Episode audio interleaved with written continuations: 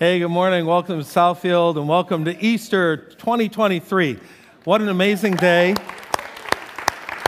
Amazing day to be able to celebrate the resurrection of our Lord. Part of the brilliance, I think, of the season of Lent is that while it's supposed to be a 40 day stretch, it's really about 46 because they say Sunday is never a day of sadness. Sunday is always a day that we come and celebrate the resurrection of our Lord. I mean, I, I, I am always amazed by the whiplash of emotion in this particular week. Just last week, we're celebrating a king arriving into a city by Friday, he's hanging on a cross dead. On Saturday, his followers are just distraught. They don't know what they're going to do next. And Sunday morning, they get a little surprised. They shouldn't have been surprised. They were told again and again, this is what's going to happen. And I wonder how many times we're in the exact same spot. We have been told by God again and again the way something's going to work. And then when it does, we go, oh, I didn't know that. I, go, I was so surprised. So today we get to lean into the surprising reality that there was a person who loved you enough to die for your sins so that you can have eternal life. And we're going to celebrate that in song. So I'm encouraging you now to stand and let's sing to the Lord our God. Once again, we are so honored and glad that you chose to join us here at Southfield this morning, this Easter morning. And man, what an incredible song to start with. Just that, that message of Jesus' victory over death, his, his resurrection, and the life that he gives to us and that we get to celebrate here this morning. We're going to read about that in Matthew chapter 28. At the, the very end of Jesus' life, we know from, uh, from Good Friday, he spends his final, his final breath dying on the cross. And that death was not a death like we suffer, it's not a, a physical death that, that is forever. Instead, we find that early on Sunday morning, a pair of Marys, find that Jesus is no longer in the tomb. He is, he's defeated death, he's conquered it, unlike anyone else. So let's read about that in Matthew chapter 28. Early on Sunday morning, as the new day was dawning, Mary Magdalene and the other Mary went out to visit the tomb. Suddenly there was a great earthquake, for an angel of the Lord came down from heaven, rolled aside the stone, and sat on it. His face shone like lightning his clothing was white as snow. The guards shook with fear when they saw him, and they fell dead faint. Then the angel spoke to the woman. Don't be afraid, he said. I know you are looking for Jesus, who was crucified, but he isn't here. He's risen from the dead, just as he said would happen. Come, see where his body was lying. Now go quickly and tell his disciples that he has risen from the dead. He's going ahead of you to Galilee, and you will see him there. Remember what I have told you. The women ran quickly from the tomb.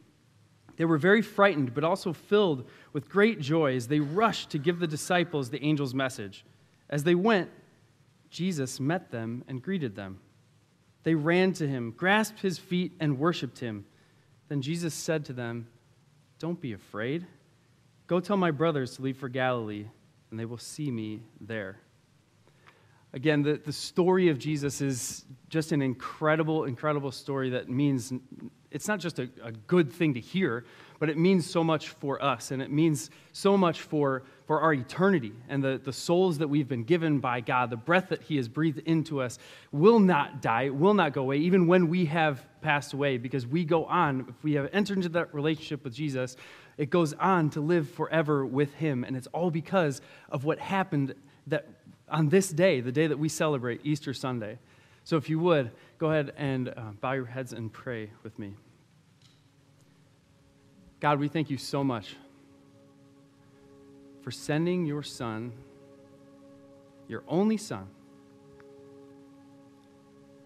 to walk on earth with a bunch of people who turn their backs on you,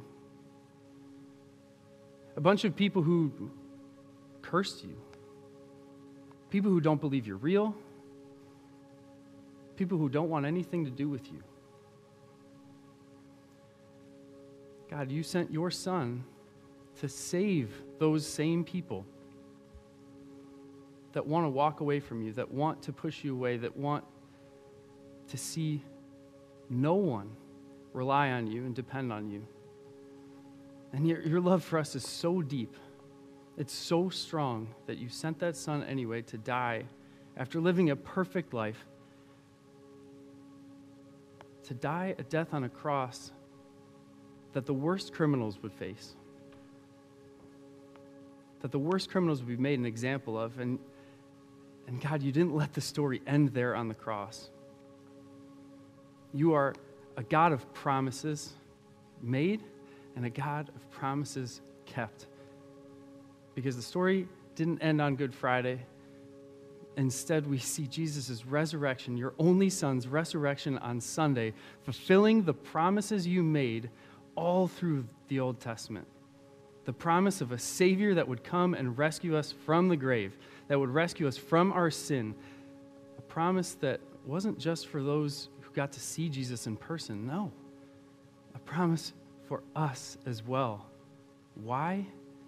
Because you are the same God now as you were then and always have been.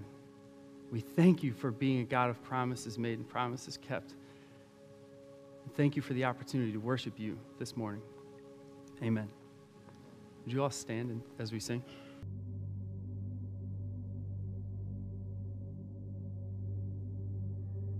The quiet silence of a heart that believes itself defeated by loss, by pain, by fear.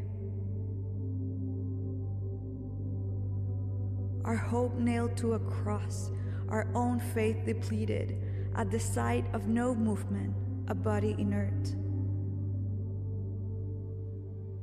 But it is not the end.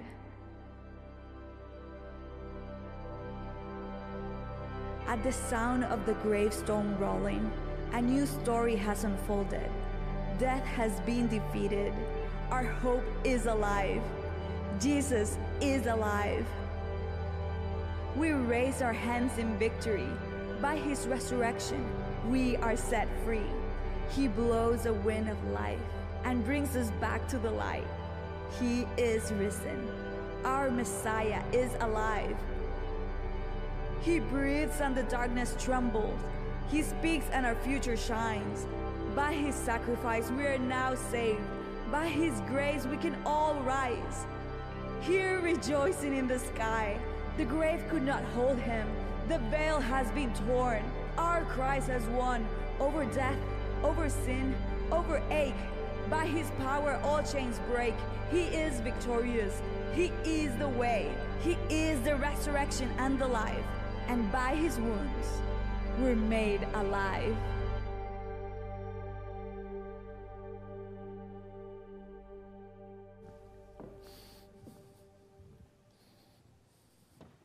When's the last time you felt moved?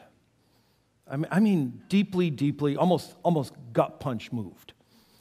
I, for a lot of us, I think we just we go through life and and nothing ever really hits us as amazing, mind blowing, intense. We just kind of wander through the day, and then something will come along, and boom! Once again, we have that we have that feeling inside of being deeply moved.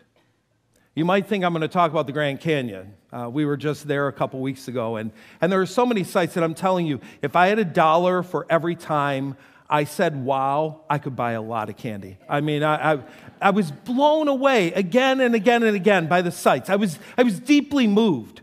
But it was actually not that experience on my vacation that, that moved me the most deeply.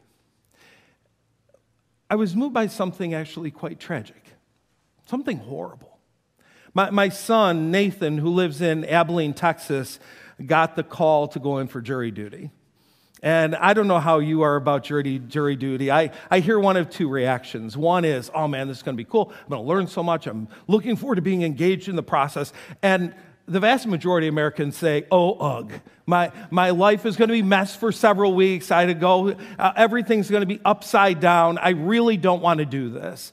I've had to do jury duty twice. And I'm going to be honest, for me, I, I just look at it as a piece of what it means to be able to live in the freest country in the world, to be able to have the chance of, of joining with other people and, and hearing somebody either uh, de- be declared innocent or guilty in that moment. That's, that's part of why we're there. That's, it's important. And so, talking Nate through that process and, you know, kind of get him geared up for what's about to come.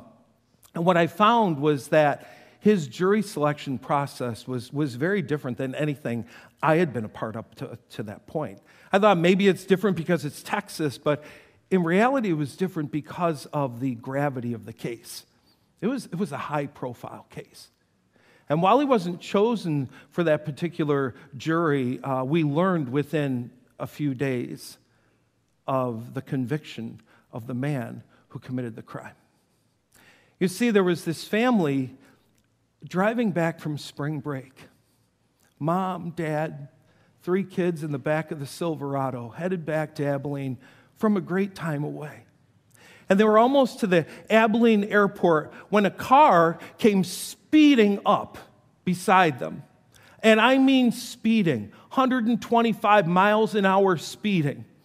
You're allowed to go 75 on that highway, and to be honest, most people uh, settle in at a comfortable 90. So you're zipping around there, and this guy just comes zooming on by. And as he does, he decides to cut over. And when he cuts over, he clips the Silverado, and the Silverado goes off the road and smashes into a tree. And instantly, dad is gone. He's gone. Little girl's thrown from the truck. To this day, she's not where she was. And then the story starts to unfold. The story of a man who was a sex offender, story of a man who uh, had had multiple DUIs, including one just four days before in his hometown. He decided he wanted to come see his sister, and so he drove the 200 miles from Cameron to Abilene and decided to take some pills on the way just to head on out. He was pretty unaware of everything that happened. He thought he was coming from his sisters, not going to his sisters. He thought he was driving 45, not 130 tragic, horrible, horrible situation. The guy who lost his life was, was part of Big Brothers Big Sisters in Abilene, a known person in the community. And now this woman is without a husband, these children are without a father. And a man has now been convicted of a crime for which he will spend the rest of his life in prison. Here's what moved me. I got a copy of the story off the Abilene paper, and they were talking about the sentencing phase. Everything was done in less than five days. And in the sentencing phase, witnesses and people that have been impacted by the crime get the chance to come up and make what's called an impact statement. And a lot of times people use the impact statement for two reasons. One, to convince the judge or the jury to give the harshest possible sentence.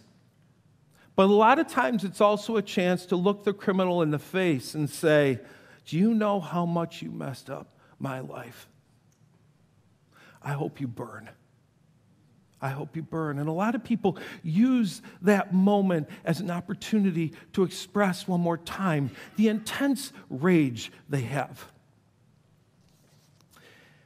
I was reading this to Kim, and I gotta admit, couldn't make it through three words without this.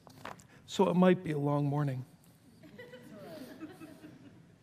In an impact statement read in court, Jennifer Rogers, Mark Rogers' wife, said the family had forgiven Wells.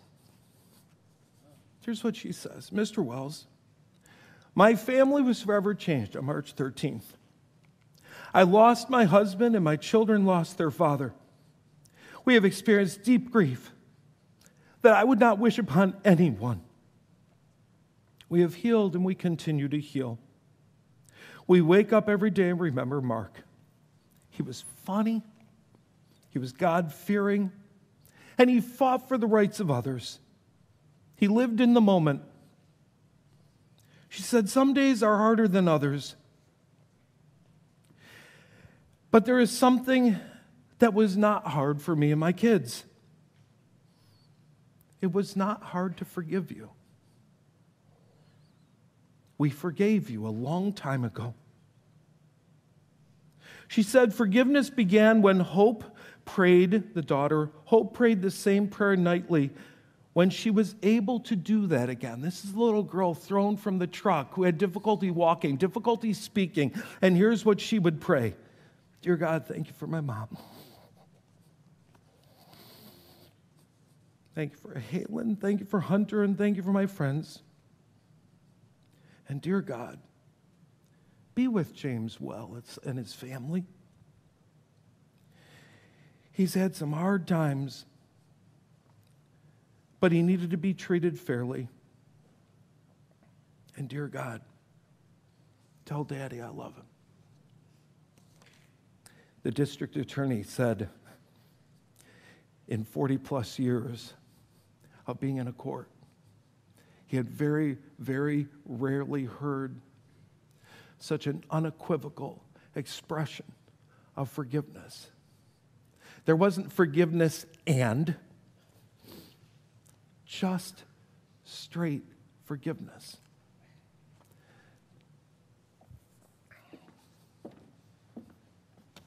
It's rattled me.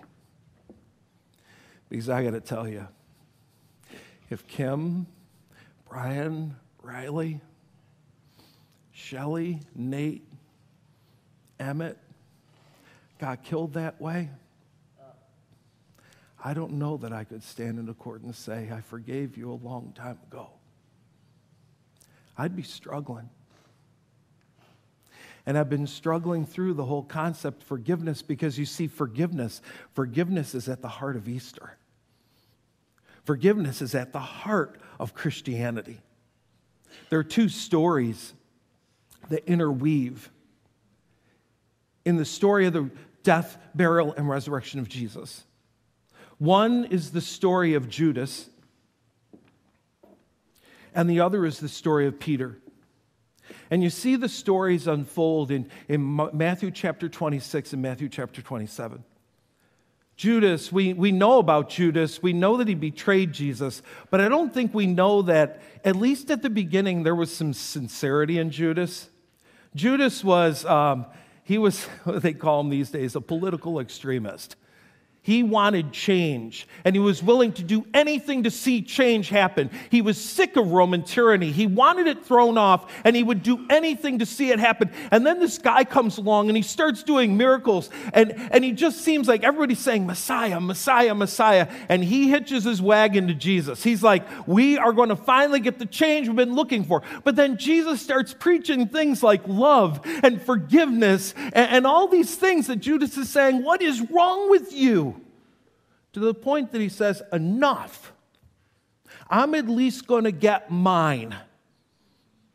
And he gets 30 pieces of silver to put a kiss on the cheek of Jesus and say, Here's my master, take him away.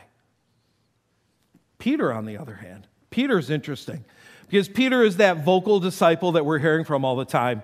And at the Last Supper, when Jesus says ahead of time, One of you is going to betray me, Peter says, Not me all these other guys might turn their back on. I, I, love the way he just throws 11 under the bus. Boom. And he's willing to walk over the top of him and say, It would never, ever happen to me. I will be with you to the end. I will die with you. And Jesus says, Ha ha ha.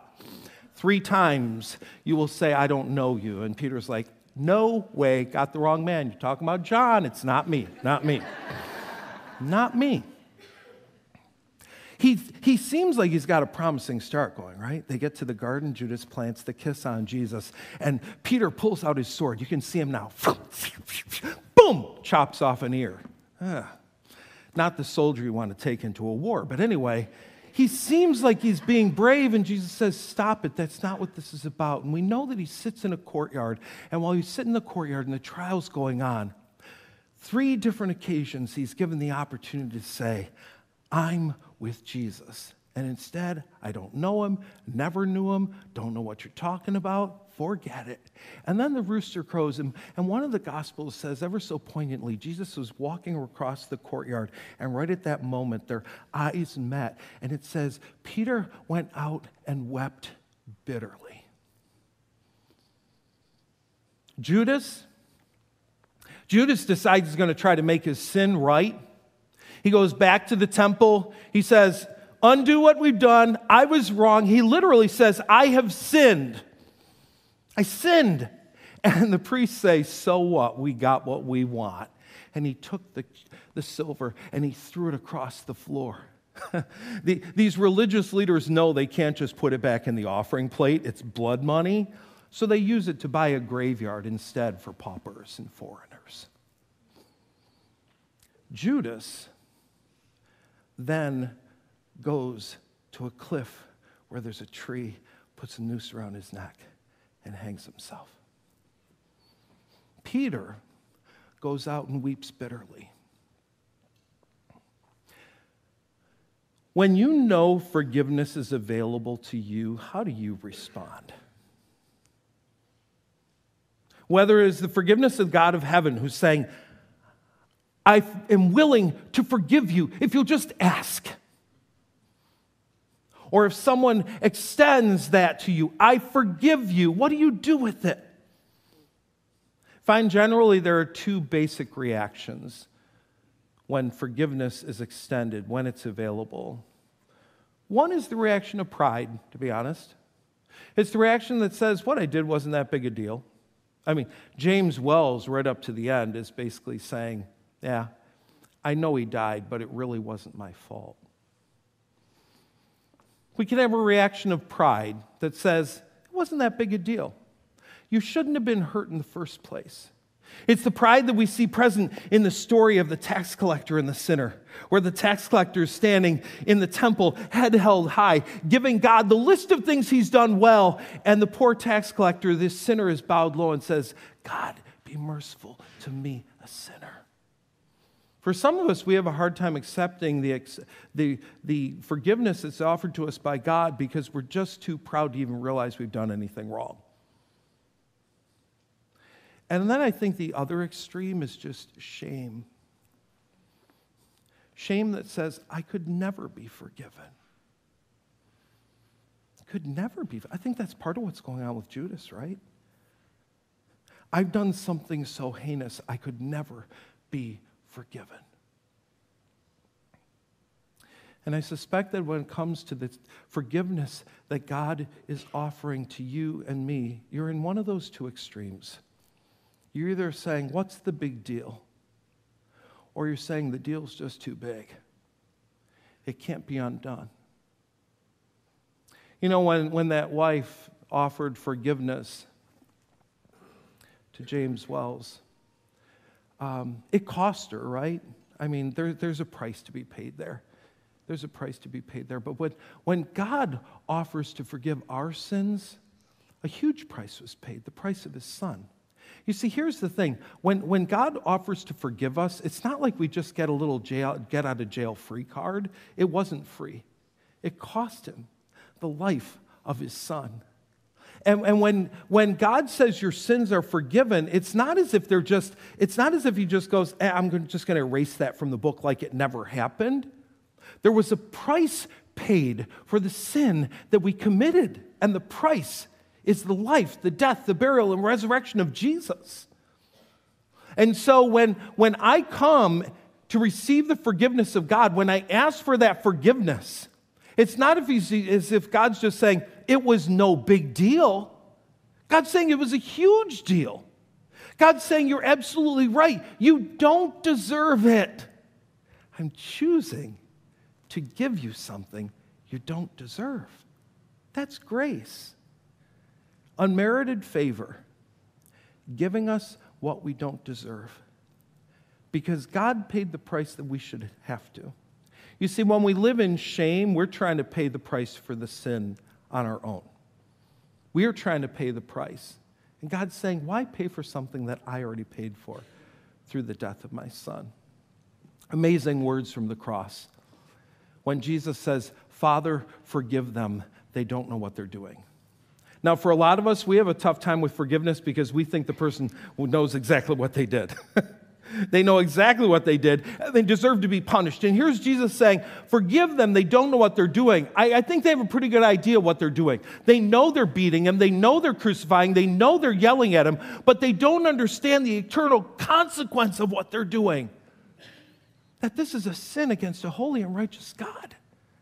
It reminds me of the words of, of David in Psalm 51 4 when he says these words in this beautiful psalm of confession Against you and you alone have I sinned and done what is evil in your sight. Now, if you know the sin he committed, you know he committed adultery with Bathsheba. He sinned against Bathsheba. You know that he arranged for the death of her husband. He, he had Uriah murdered. And you might look at that verse and say, wait a second. You sinned against a bunch of people, but see, David got it the way we don't. Because sin ultimately isn't just about the consequences of what's happened to the people around us, our sin impacts God. Our sin hurts the heart of God.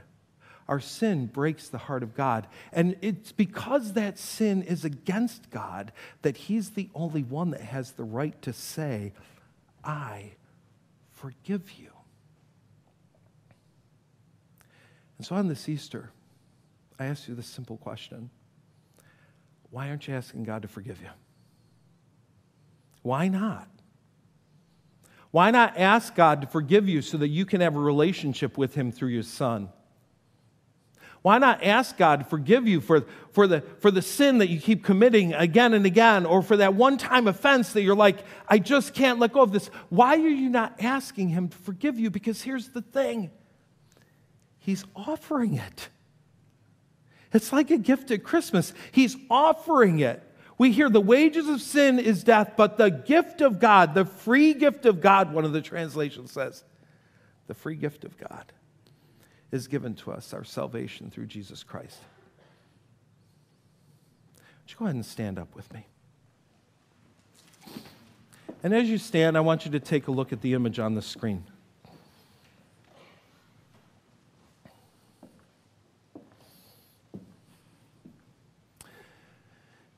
Imagine yourself at the foot of the cross.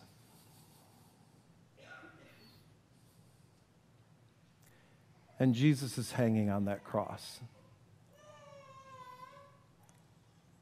If the image doesn't help you, you might even close your eyes.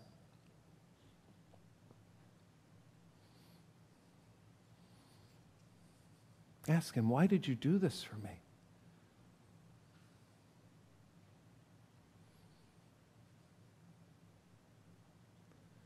Imagine yourself at the mouth of the open grave.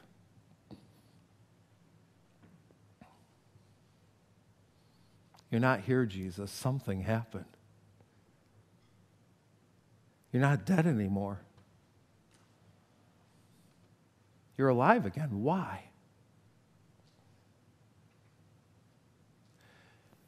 These two things we have to put ourselves in the past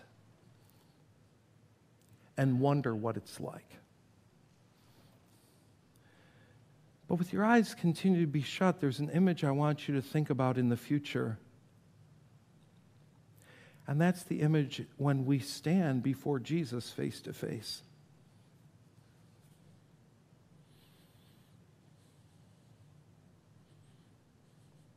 He's offered you forgiveness again and again and again. His hands are opening, open, offering you forgiveness. And he's either going to look at you and say, I'm so glad, I'm so glad you asked to be forgiven. Or he's going to have to say, Depart from me. Because for whatever reason, we didn't ask him. Today would be a good day to ask him. You have to say these exact words, but let me help you. And you don't have to say them out loud. God hears your heart. Lord Jesus Christ.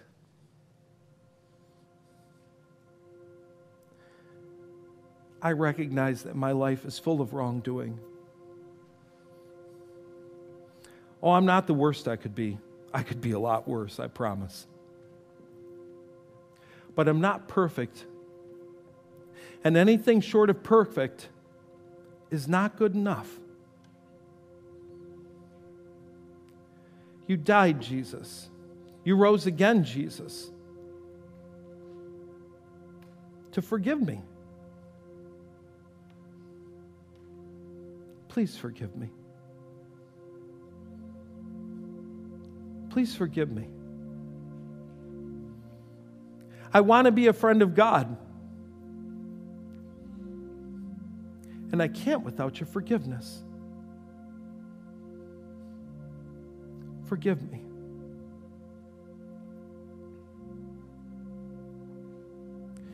It's the repentant heart of the tax collector that's able to bow to his knees and say, God, be merciful to me, a sinner.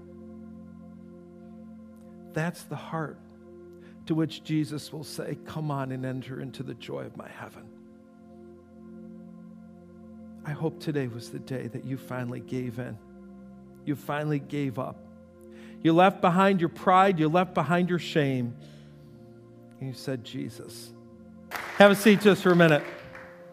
So many people today did such a great job uh, preparing the day for you. Everything from Jennifer getting the coffee going first thing this morning, people at the Welcome Center, people taking care of kids today, people at the door, this gang up here. And I just got to say thank you again to Claudia for helping to get this message out today. Appreciate so much the work you've done for us. That's amazing. Uh, we have a couple of things going on. I've, spring is finally here. Yes. The weather feels right, yeah. which means what? Which means Green Lake is right around the corner. Yes, yes. Uh, which is super exciting. Uh, for those of you who are like first time, you're like, why is the lake green? Um, no, we actually, I'm going to go on a mini rant super yeah. quick. Um, so we, we go on a work trip, we call it a work trip every, every June uh, up to Wisconsin. And that's because spring starts June 1st in Wisconsin. They don't see the sun until then.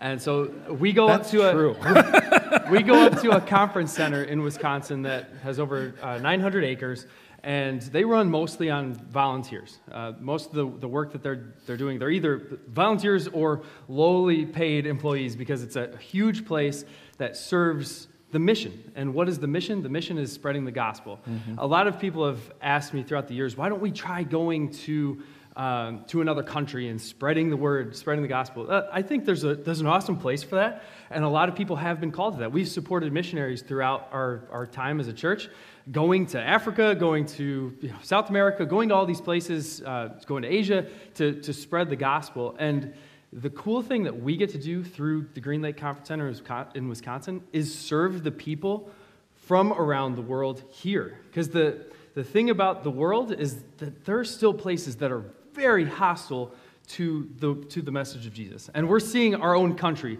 turn and shift to this hostility towards God.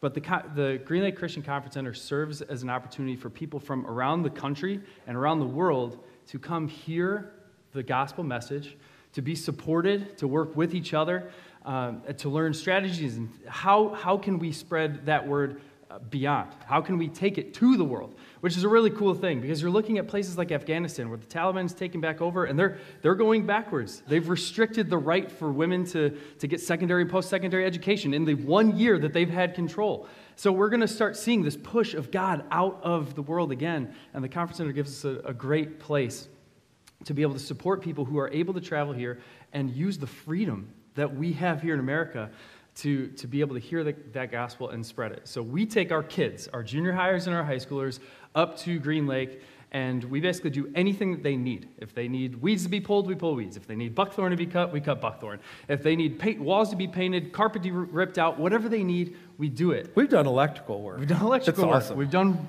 uh, there's roofing projects. Yep, there's yep. all kinds of things that we've done. It's not just little minuscule, you know, tiny little, oh, here's a sixth, you know, sixth yeah. grade, cut out this piece of paper. No, um, it's really, really meaningful work.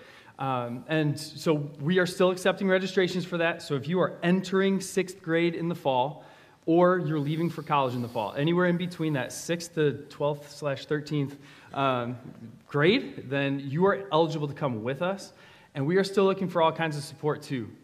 Two weeks ago, when I spoke, we had some families that were just unbelievably generous in taking care of the, the kids that I mentioned that morning. Uh, but we're still looking for, for some donations to help not only pay for kids' scholarships so that they can go and do work, literally do work, um, excuse me, do work at the conference center, but also um, to support what we, what we need. So we are buying all our food up there. We're um, trying to subsidize all the, the housing and, and make everything as cheap as possible for, for our parents who especially are sending, some of them sending three, now f- up to four kids mm-hmm. on the trip. So mm-hmm. if, if that is something you're able to do and something that you would like to, to support us in, you can uh, give, but don't give through the, the general fund. If you give online, you're going to want to make sure that you mark benevolence, or if you still have, uh, if you still write paper checks, that's totally cool.